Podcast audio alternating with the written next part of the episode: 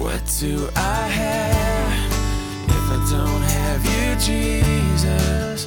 What in this life could mean anymore? You are my rock, you are my glory, you are the lifter of my head. Hi, and welcome to the Rocks Podcast. Let's join Pastor Ross with our verse by verse study. It's been said that it's always darkest before the dawn, and boy, was that ever true of Good Friday. There was Jesus, our Savior, and all his good promises languishing in death upon a Roman cross. Dark days indeed. I don't know if you've ever noticed it or not, but there's a curious verse in John's gospel that tells us that while they were at the table, Jesus mentioned that somebody would betray him. John asked who that would be, and Jesus pointed out it would be the one to whom he gave a piece of bread, and he handed it to Judas.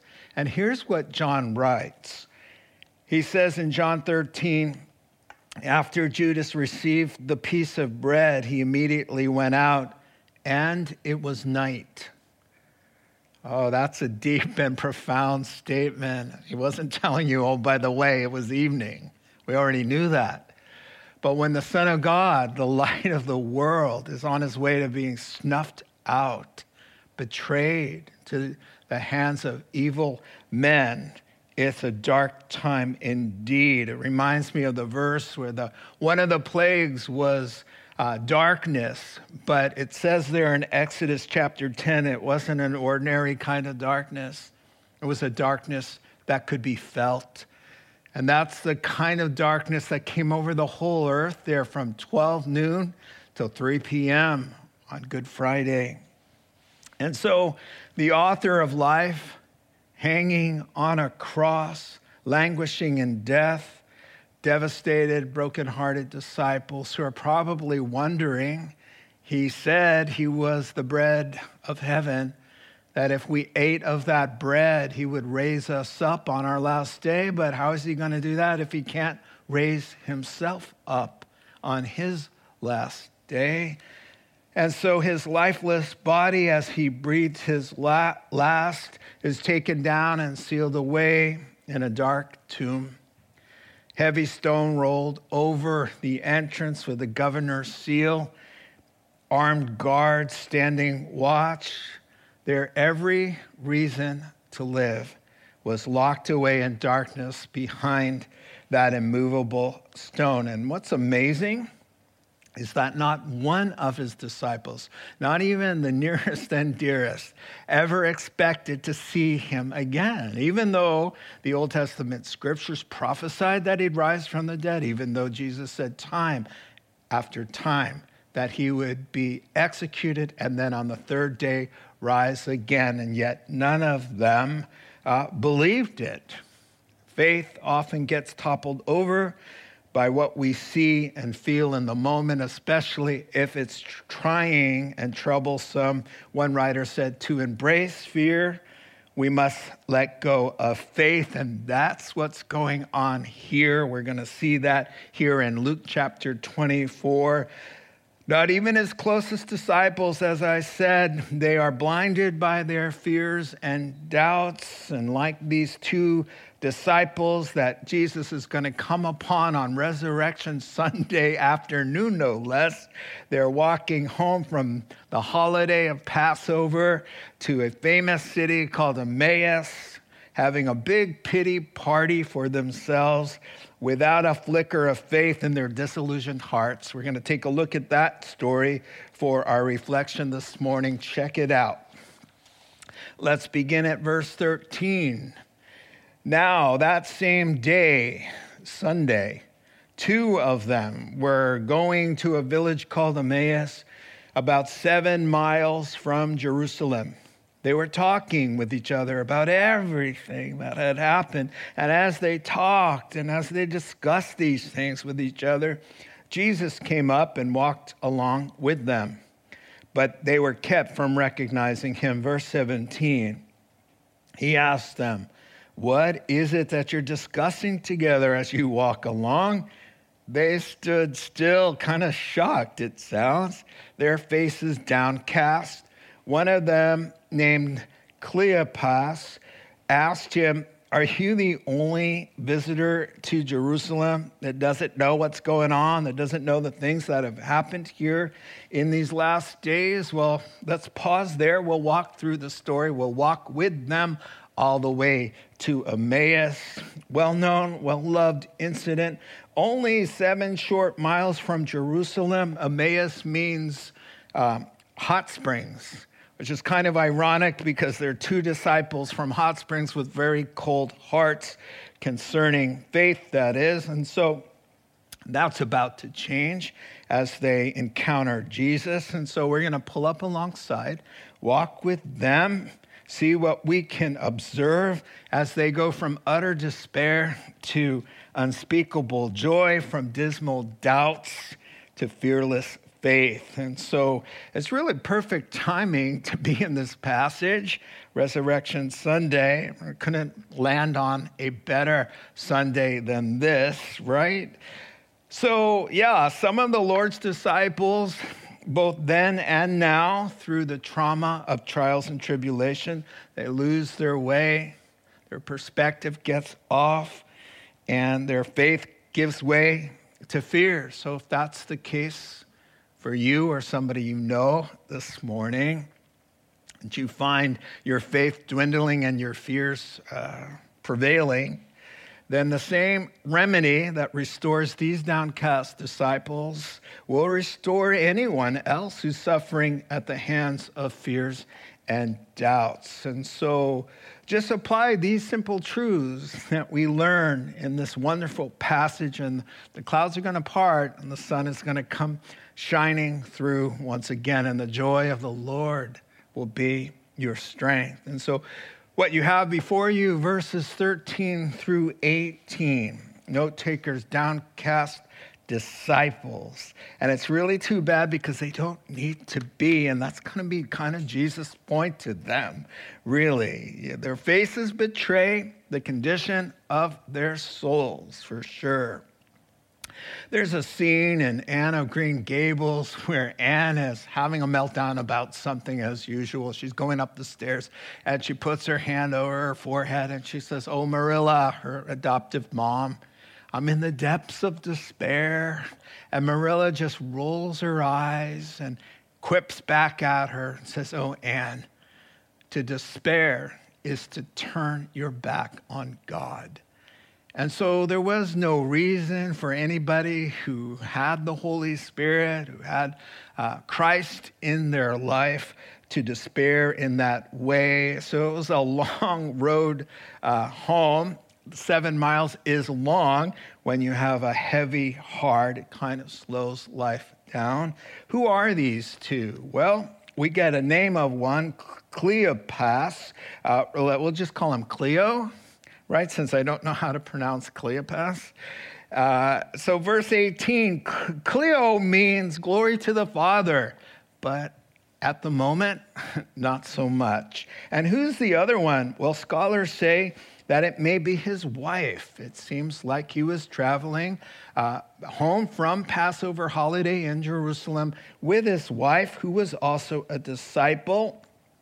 And so uh, Jesus had a wider circle of disciples. You remember, uh, not just the 12, but in Luke chapter 10, he sends out 72 disciples. And so these two are part of that wider group, it seems. And so uh, they had spent the Passover holiday along with two million, Josephus says, other uh, worshipers during the, the festive Passover uh, holiday there in Jerusalem. All of them gathered together to commemorate Exodus chapter 12, where, where death came and passed over because they took a, the blood of a lamb and they put it on the doorpost, and death came calling, but passed over when it recognized, oh, there's been a death already. And so uh, they all missed out on the significance of Jesus, the self proclaimed Lamb of God who takes away the sins of the world, being slain on Passover there. And so they went to Passover. They were all expecting Jesus and hailing him as king to come the way he's coming the second time to exalt Israel and his people, to set them free and make Israel the superpower of the kingdom to come, which is prophesied. And so that's not going to happen for anybody unless you participate in the first coming, the sacrifice for sins. And so they had a lot to talk about on that long way home uh, the betrayal of Judas and his subsequent suicide, Pilate and Herod's weakness. The sun stopped shining, as I've mentioned. That's something to be talking about. There were multiple earthquakes. There was a rumor that Christ had uh, been raised from the dead and that the, the, the, the temple curtain had been torn in two. And there was another rumor that there was an empty tomb. And so they had all of these things to be talking about. And as they're discussing these things, Jesus pulls up alongside in step with them, in stride with them. And uh, they're kept from recognizing that it's the risen Lord. And so that's what focusing on your fears and doubts will do. It'll dim your faith. You can't see Christ if you're all wrapped up panicking and doubting, right? And so now I want you to see something that's amazing. There's an emphasis here, a repetition, making a point. Uh, they were talking with each other. That's one. And as they talked, two, they discussed, three, these things. And then Jesus says, What are you discussing? The verbs are different, they're intense. And here's what's going on. Jesus, when he says, What are you discussing? He's really not interested in the content, but what kind of conversation? Well, uh, you know, what, what, what's the reason for your concern? In other words, this repetition is giving this kind of picture a frenzied exchange unbecoming of believers. Not a lot of thinking, a lot of emoting, a lot of reacting, a lot of runaway with train kind of thing, the kind of thing that we do when we're under stress. Flying off the handle, really talking a mile a minute, blowing off steam, having just an exasperating conversation that's all over the place. And that conversation was going everywhere except the one place it needed to go on the truth, on the scriptures, on the hope, on the prophecies that Jesus said that he would rise on the third day. One writer put it this way Is this not the same condition our risen Lord can find some of his disciples today? Disciples under trying circumstances, chattering away about all the what ifs, bouncing all over the place, concentrating on all the fearful negatives, talking up a storm without the slightest regard for the Word of God and without the slightest awareness of the nearness of His presence as He walks right beside us, step by step, stride for stride. What if, you know, you and another disciple went for a walk, you know, a social distance walk around a lake that happened to be open. And, and you're, you're taking a walk, and then Jesus pulls up alongside and he wants to listen to your conversation. And it's all about all the terrible death st- statistics the gloom and the doom reports, and all the what ifs about future mandates, and all the ways that the masks don't really work, and the crazy governor, and the crazy, crazy president, and the shortage of this, and the shortage of that, and the lines at this store, and the lines at that, and the empty shelves, and the toilet paper. and Jesus would say, What kind of discussion are you having? And the answer is the wrong kind for believers. It's exactly what he's asking them. What kind of talk is this coming out of believers' mouths? And so I think we have to answer that question too. Notice the description they're so shocked that he would ask like what, what's riling you guys up? And they just stop and they stare and crestfallen faces. Their countenances are dark and dismal dull eyes and hollow expressions. Now psalm 19 says the word of the lord gives radiant light to our eyes but the word of the lord is far from their thinking and their conversation so no wonder their faces are fallen.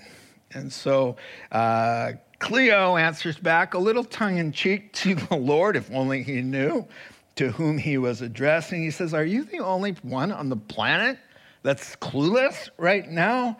Really? You know, are you from outer space? Don't you watch cable news, man? You know, if he said, Are you from outer space? Jesus might say, Yeah, something like that. And so the next paragraph we're going to take a look at now, verses 19 and following. Jesus is the great physician, so he's going to draw out of them some of this poisonous doubt. And so let's take a look at those verses. So he says, What things? He asked. Well, about Jesus of Nazareth, they replied. He was a prophet. Now they're speaking to Jesus. This is unbelievable. Powerful in word and deed before God and all the people. The chief priests and our rulers handed him over to be sentenced to death, and they crucified him. But we had hoped that he was the one who was going to redeem Israel. And more than that, it's the third day since all this took place. Verse 22 In addition, some of our women amazed us. They went to the tomb early in the morning, but they didn't find his body. Go figure. they came and told us that they had seen a vision of angels who said he was alive. Then some of our companions went to the tomb and found it just as the woman had said, but him they did not see. All right, so we're moving from the disciples being disheartened to a faith discarded. And if it's one thing that makes your faith useless, is to walk by sight and not by faith just the opposite of what we're told to do. In 2 corinthians chapter 5 and verse 7 sometimes we get it backwards. Uh, one writer put it this way not to utilize your faith in times of difficulty is to face your challenge with the same resources as an atheist so you don't want to discard your faith, especially in times of crisis, but that's where it usually happens. Jesus invites them now to unburden themselves. He indulges them a little bit. He says, You know, tell me all about it, friends. Fill me in. I'm sure I missed something along the way, or I'd be, up as, I'd be as upset as you are. So, so just tell me what's going on. So, if we rephrased and got to the bottom of the meaning of what Cleo is really saying, here's what it would sound like maybe to Jesus well, it's about you, Jesus, the Messiah, and all, and how you let us all down. How you didn't meet any of our expectations, you didn't do what we expected you to do, and how the bad guys are winning and you are MIA. We were hoping you'd turn this thing around for Israel and for us, but sadly, that doesn't seem to be the case. What they actually say, and you can see it in your verses, it's about Jesus of Nazareth. No problem with the miraculous power. Man, we could tell you stories. Uh, no problem with the life changing words of authority, the truth that set our hearts free. No problem with the majestic, unparalleled claims. No argument there. Check, check, check. He claimed to be equal to God in every way. Well, the problem is he seems to be working in ways that we didn't expect. And so the bad guys got a hold of him, verse 20, ruined everything, and put all that goodness to an abrupt end. They killed him and hung him on a cross. End of story. We were hoping that he was going to redeem Israel, which means to buy back, right? What they're saying by that is saying to fulfill all of the dozens of prophecies in God's word about exalting the nation in the millennial kingdom. You can check out Isaiah 60, the opening verses there for just one of those. And so, really, the big point here's what they're saying, as I kind of alluded to it. Since things are turning out differently than we imagined, and we don't like it, how's it how it's going, then we're just going to just kind of check out. We're going to stop believing because the story didn't go as we wanted it to. There's a lot of God's people whose stories right now are not going the way they had hoped, expected, or desired. And so I don't know if you know anybody who's tempted to think like this. The remedy, of course, is to understand sound doctrine that sometimes God uses tough times and painful circumstances, tragedy. Even the Apostle Paul said to keep him from being uh, taken over by pride because he was writing scripture, that God allowed a messenger from Satan to torment him, to keep him grounded in humility and dependent on the grace of God. A messenger of the devil doesn't sound like a whole lot of fun, and yet it was in the permissive will of God when we understand these things, we just uh, don't get derailed so easily. And so I guess uh, Jesus is not responding yet, right, to this first part of the conversation. I imagine him just kind of nodding a little bit, like, is there more? Come on, tell me anything else? Get it all out, okay?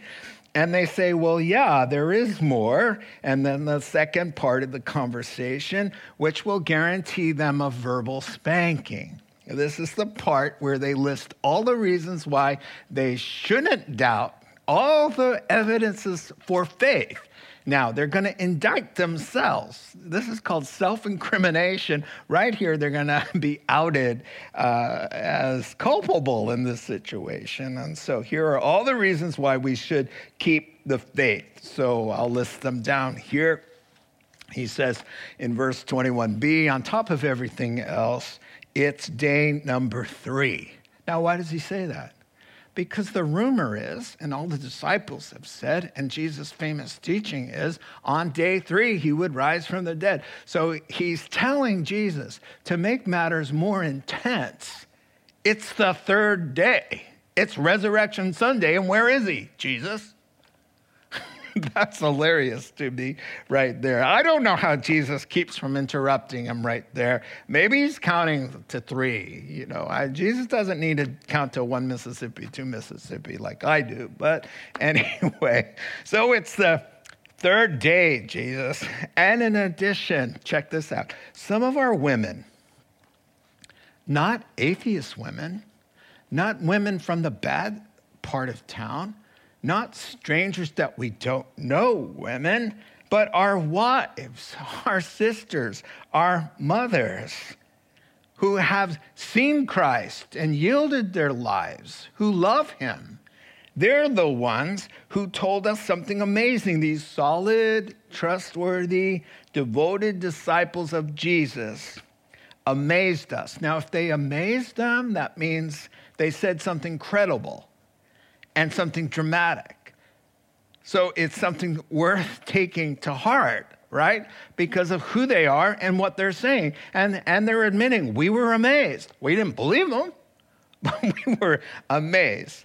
They said they went to the tomb and imagine this the body's gone, just kind of like, you know, he said it would be. And then they saw angels and they described them to us. And the angels had a message He's alive. Then our companions, and you know who that is? It's Peter and John. We already know that. They went down and confirmed the tomb was empty, the stone was rolled away, just like the ladies had said. And maybe Jesus was seeking, then you need to do some explaining right now. You need to explain to me now, after you finish this list, why is it you don't believe? You just told me you have every evidence you needed. And instead, at the end, they're gloomy, depressed, and hopeless and mired in unbelief after rattling all of that off. In The Lion, the Witch, and the Wardrobe, there's a great scene. Lucy is the one who's kind of uh, been let in on uh, Narnia, the kingdom of God. And so, for the analogy, she kind of gets saved, right? And she's telling her unbelieving siblings all about the king and the kingdom and the white witch and all of this. And they think she's crazy, but she's relentless and she's passionate and she's pleading. And it becomes such a problem. They go, the siblings, go to the professor in the big mansion where they're staying, and they tell him the problem. And he listens and he says, Well, tell me about your sister. Uh, is she a liar? Well, no, she's, she's not a liar. Has she ever lied before? Not that we've ever known, no.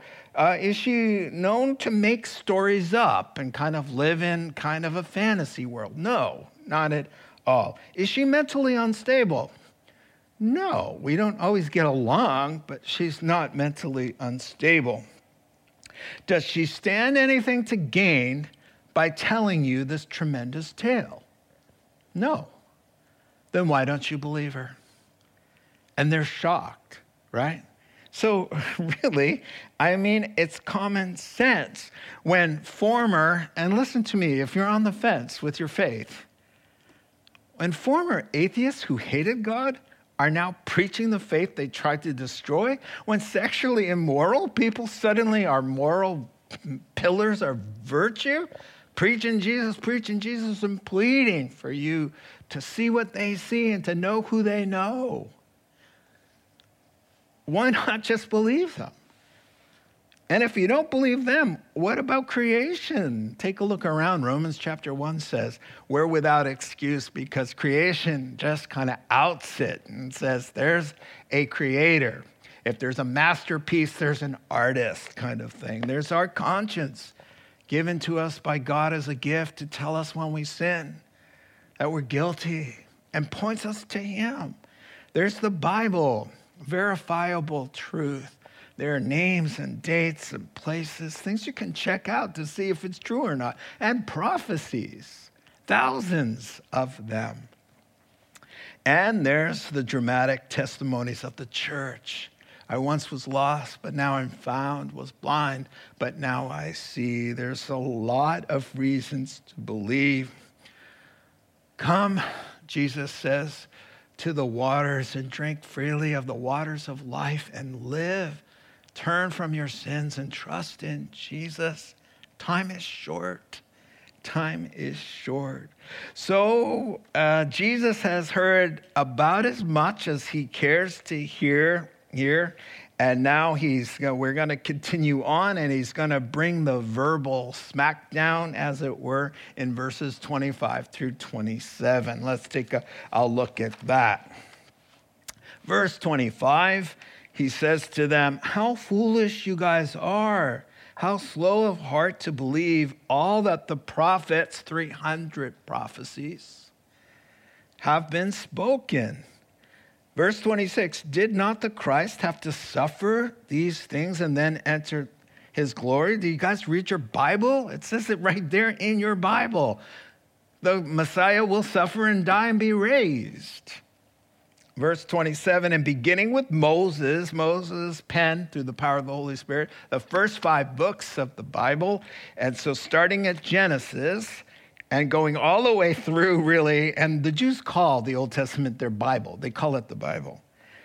He goes all the way through. He explains to them what is was said in the Bible concerning himself there. And so, yes, indeed. Now, uh, disciples are disciplined and schooled now. So it's interesting to me by looking at this rebuke that here's what it says unbelief is not as innocent as it appears to be. And yes, these are strong words, but with a kindly tone. Gentle Jesus is that way with his own so, time for Jesus to help get these guys or this couple back on track. And sometimes we need smelling salts. They're a little, come on, you guys, you're being foolish. and he points out the problem. He corrects them. And Hebrews chapter 12 says, God corrects us because he loves us. Like any good father, he disciplines his children. And so, you know, Proverbs chapter 12 and verse 1 says, to accept correction is to be wise, to reject it is to be stupid. The Bible's word for that. And so, yeah, I mean, it, it, to take what the Spirit says to correct us and embrace it and make those course corrections is wisdom. How else would you ever grow and mature? It's hard.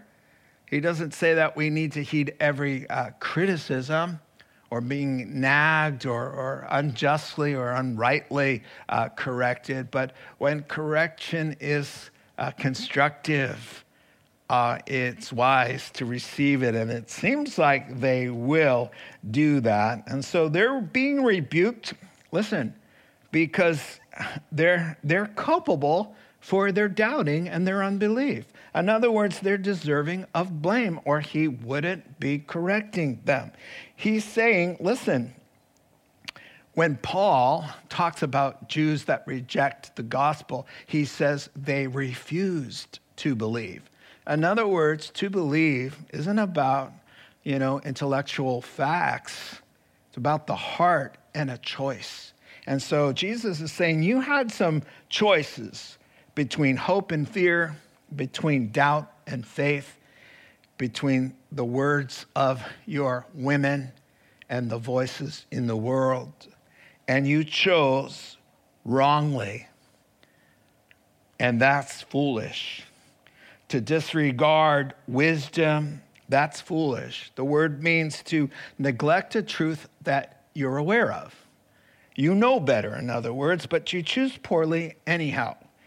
And you act irresponsible. That's what the word means. And how much more foolish is it if we act negligent or we disregard scripture uh, in the things concerning our souls and God that have eternal ramifications. And so Jesus is saying, This is serious stuff, Cleo.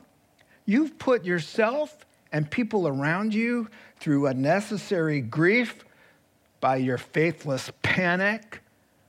And during a crisis, instead of encouraging and building people up and being a catalyst of faith, your conversation is just like everybody else in the world, filled with fear and doubt and oh no's and unrest Instead, you've perpetuated the problem. You haven't helped anybody uh, in that regard. Jesus would say, You're not gathering with me when you're like that, you're scattering. And so he points out their sluggish heart. I love this. It's not just about the intellect, as I said. Unbelief is, is a condition of the heart. Jesus uh, revelation here. And so he's saying, You're dragging your heels spiritually. Knock that off. Uh, everyone thinks that faith is a problem in the head, so we increase the words. Uh, if it's a problem with the heart, once the words are enough, we can stop with the words and start uh, treating them kindly, maybe with love and prayer. And so I think that will be more effective uh, than trying to, to give them more information. And so the sinful nature just kind of lazy and pre- prefers the easy way. Sliding downhill is easier than trudging uphill. And faith calls you upward to fight, and maybe that's why they're having a struggle with it. Faith calls for a fight, to fight the good faith. And so maybe that's why we just take the easy out with fear. You don't have to work at all. You just let it have its way. Fears and doubts, you're not taking captive any thoughts, you're just running with it. And so I think that appeals to our lazy, sinful selves at time, and that's why we struggle with it.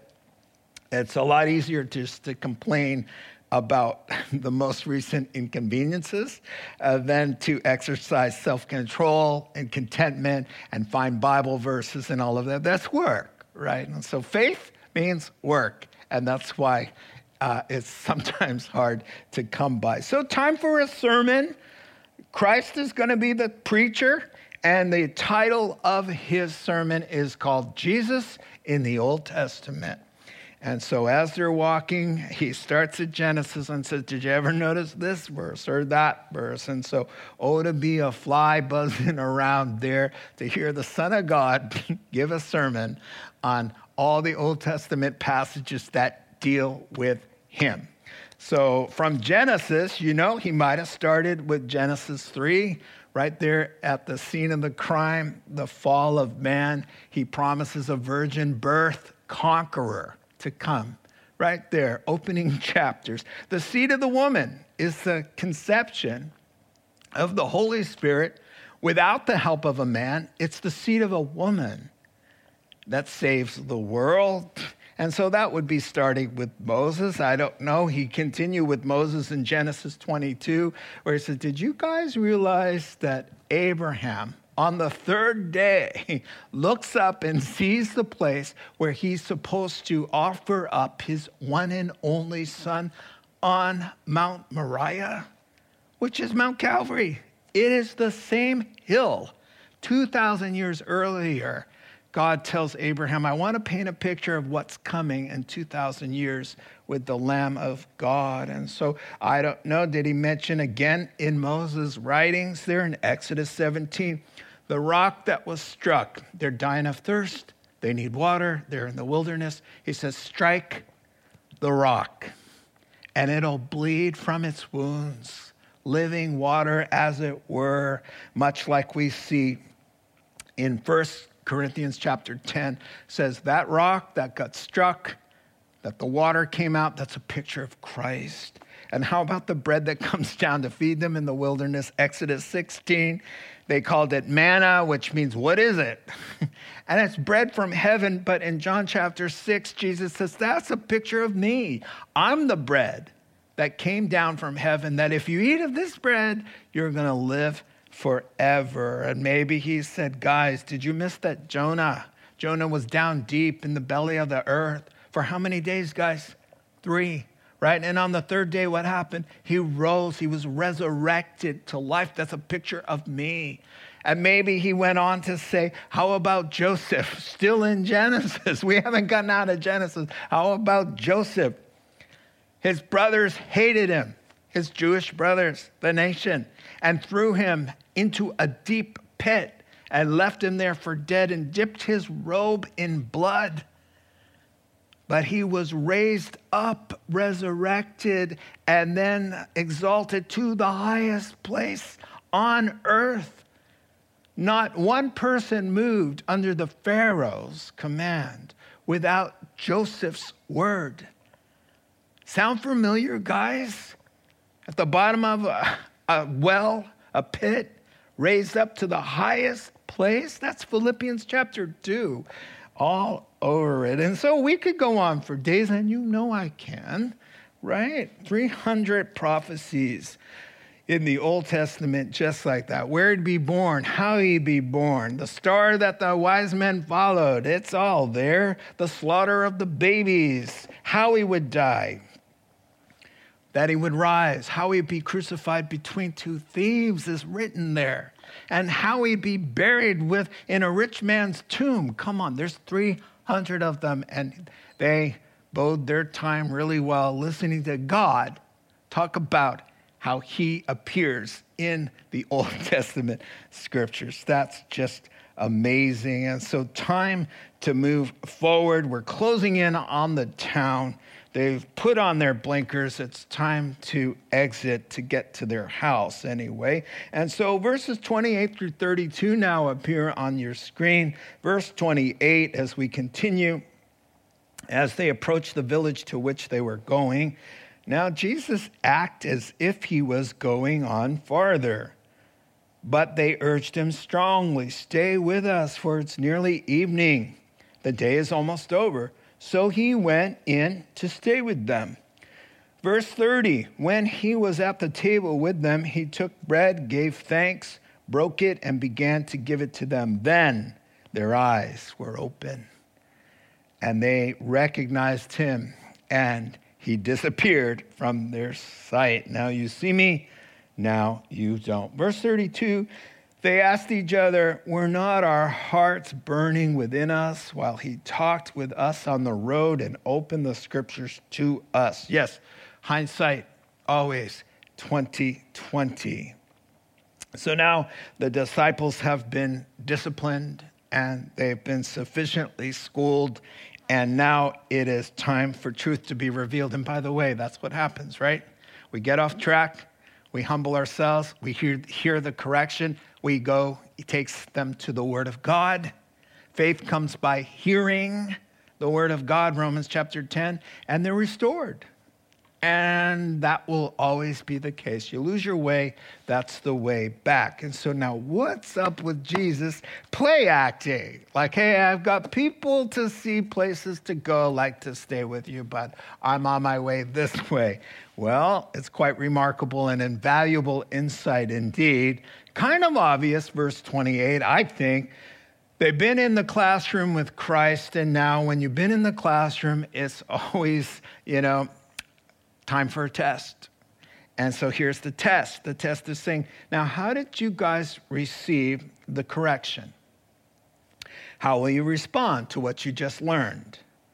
What I just showed you. Do you want more? Do you want more clarity? Do you want the continued fellowship, or are you good? You had your fill enough already with the religion? Good night, kind of thing. He wants to know. He's asking the question Are you still going to act foolishly and slow of heart?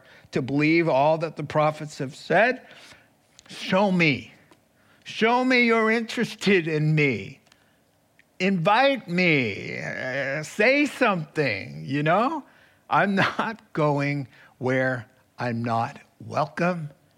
So he gives them this opportunity right here. And so as they take the exit to head out to their house on a little path, probably, he says, You know, I've got places to go, uh, you know, and they passed the test with flying colors. Listen to how Charles Spurgeon uh, uh, talks about this passage. He said, It's a very strong word that's used. They constrained him. The words related to the same word Jesus used when he said, The kingdom of heaven suffers violence.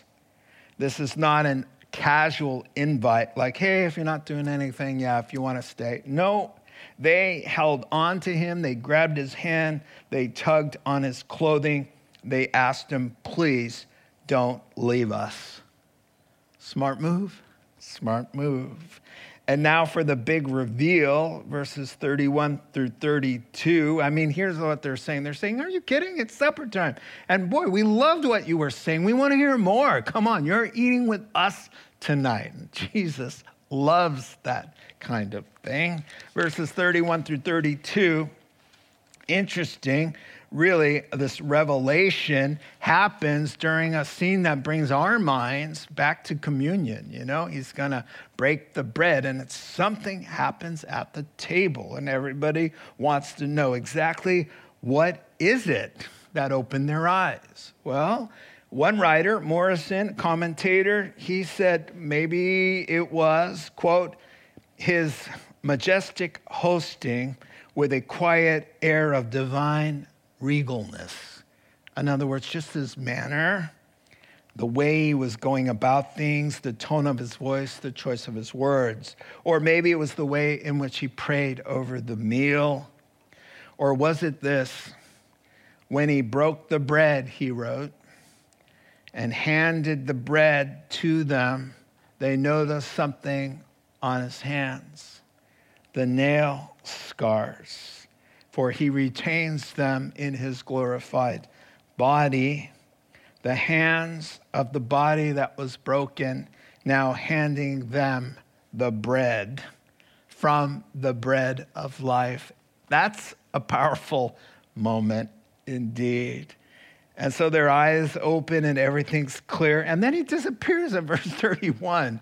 Of course, because he's like, You guys, have been blessed right now with most of the world has to believe and doesn't get to see me at all. So I'm going to let you see me. And then now I want you to, hello, walk by faith, like the rest of the world, has to start doing right about now. And so he disappears from sight.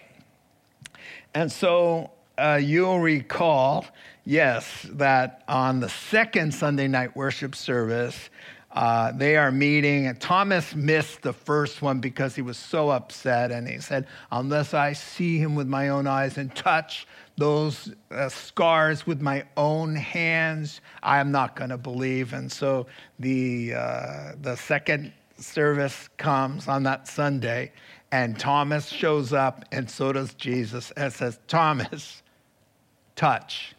Stop doubting. Believe. Put your finger here. Come on. And Thomas says, My Lord and my God. And Jesus says, Because you've seen me, you believe.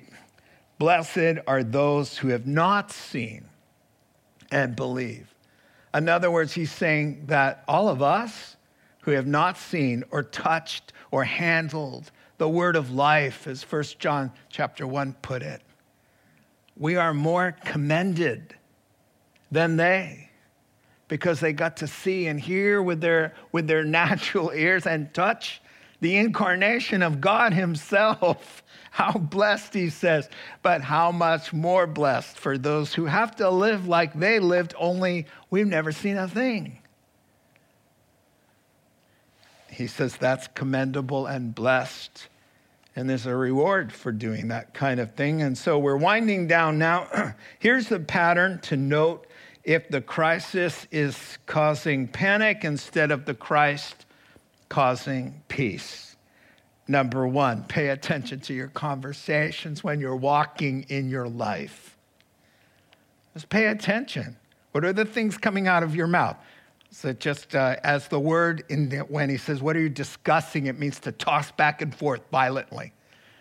Is it that kind of chaos, or is it peace and truth and scriptures? Pay attention to that, and when necessary, when you get off track, number two, receive his correction and let the Holy Spirit take you to the Word and remind you of everything Jesus has ever taught. That's his uh, job. That's one of the, his ministries to the church. And then make the necessary uh, course uh, corrections. How about opening the Bible and saying, uh, My faith is, is failing? Teach me, show me something. And then invite him, draw near to him. He says, For those who draw near to him, God draws near to them. And so invite him, abide with him, and he will come in and eat with you and you with him. Revelation chapter 3, and your eyes will be open and your heart will burn. What was it burning with? Love. Love for God and hope and excitement, right? And so your doubts will give way to faith. A few happy verses to close our time together here uh, 33 through 35, and then we're done. They got up and returned at once to Jerusalem. There they found the eleven minus Judas, of course, and those with them assembled together and saying, It is true, the Lord is risen, and he has appeared to Simon. Notice, it's not them who's telling the story. When they walk through the door, the disciples in the upper room, so they hightail it back the seven miles to Jerusalem. They go beeline it to the upper room where the 11 are, among others, right? And before they get to say anything, the disciples say, It's true, the Lord has risen and appeared to Peter. And then the two told them, on top of all of their stories, what happened on the way and how Jesus was recognized by them when he broke the bread. And so the lights have come on, thanks to PG&E. Powerful, gracious, eternal God. I throw that in for free, just like old times, my friends. And so the joy is restored. It's our last point, just a couple things to say. Time to get back in the game for these two, so they do. They run back those seven miles. You know, one writer pointed out when God does a work in your heart, there's the irresistible urge to share it with others to bring joy and encouragement and inspiration. And that's the kind of thing we want. We don't want fear and panic and doubts and insecurity to fill our heart and then go with that message We want the message that brings life and hope and calm and rest and nearness to Christ. And so they bust open the doors and they're like, yeah, but they're shouted down. They kind of steal their thunder, and everybody's telling them, hey, look, it's true. Because Jesus had had a talk now with Peter. So Peter's telling uh, everybody the story. And then they say in verse 5, Yeah, us too. Let us tell you the story. And then I'm sure they're saying, You guys, you won't believe this. But Jesus was standing there asking us, You know, what's going on? And we're telling him everything. And, uh, you know, I just can imagine, you know, it was kind of funny, kind of not. and uh, yeah, so kind of reminds us as we come together and share our encounters. Don't we come together and say, Oh, I can't believe I said this to the Lord.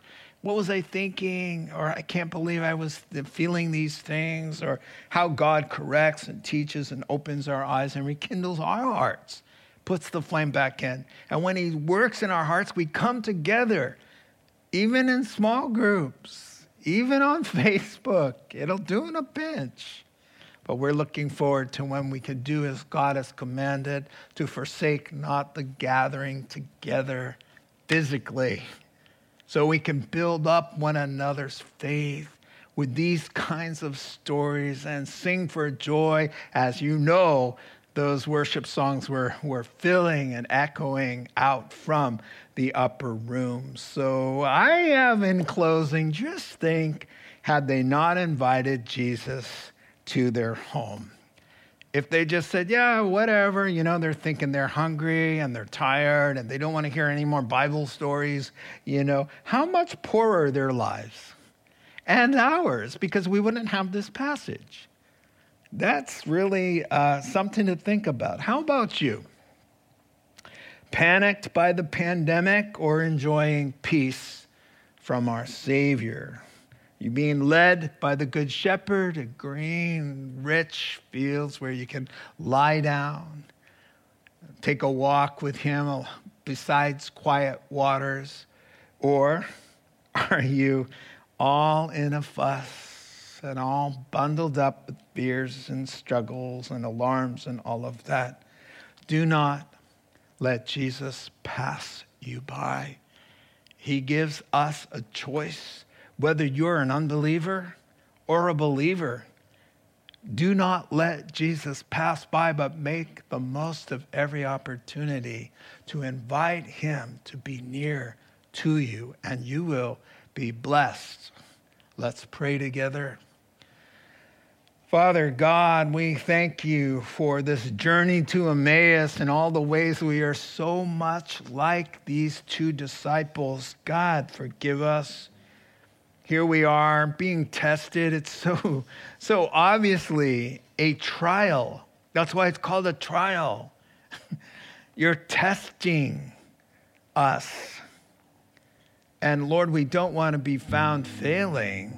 We want to be found passing the test by encouraging our faith, doing the things that build up our faith in you, reading the scriptures believing, not being slow and sluggish of heart to believe, but quick and fast, obedient, so we can be effective and productive for you and enjoy your peace and be a catalyst to others. Everybody hurting and scared and freaked out the people of God. God, we are the people of God. Help us to be a light to the same power, Lord, that raised Jesus from the dead dwells in us. We must take hold of that truth and shine forth brightly in this world to bring hope that others might see that light and come to a saving knowledge of the Lord Jesus Christ. We commit ourselves to your care in Jesus' name. Amen. You've been listening to the Rocks podcast. Our regular services are held on Sunday mornings at 8:30 and 10:30 a.m. in Santa Rosa, California. If you'd like to learn more, please visit our website at cctherock.org.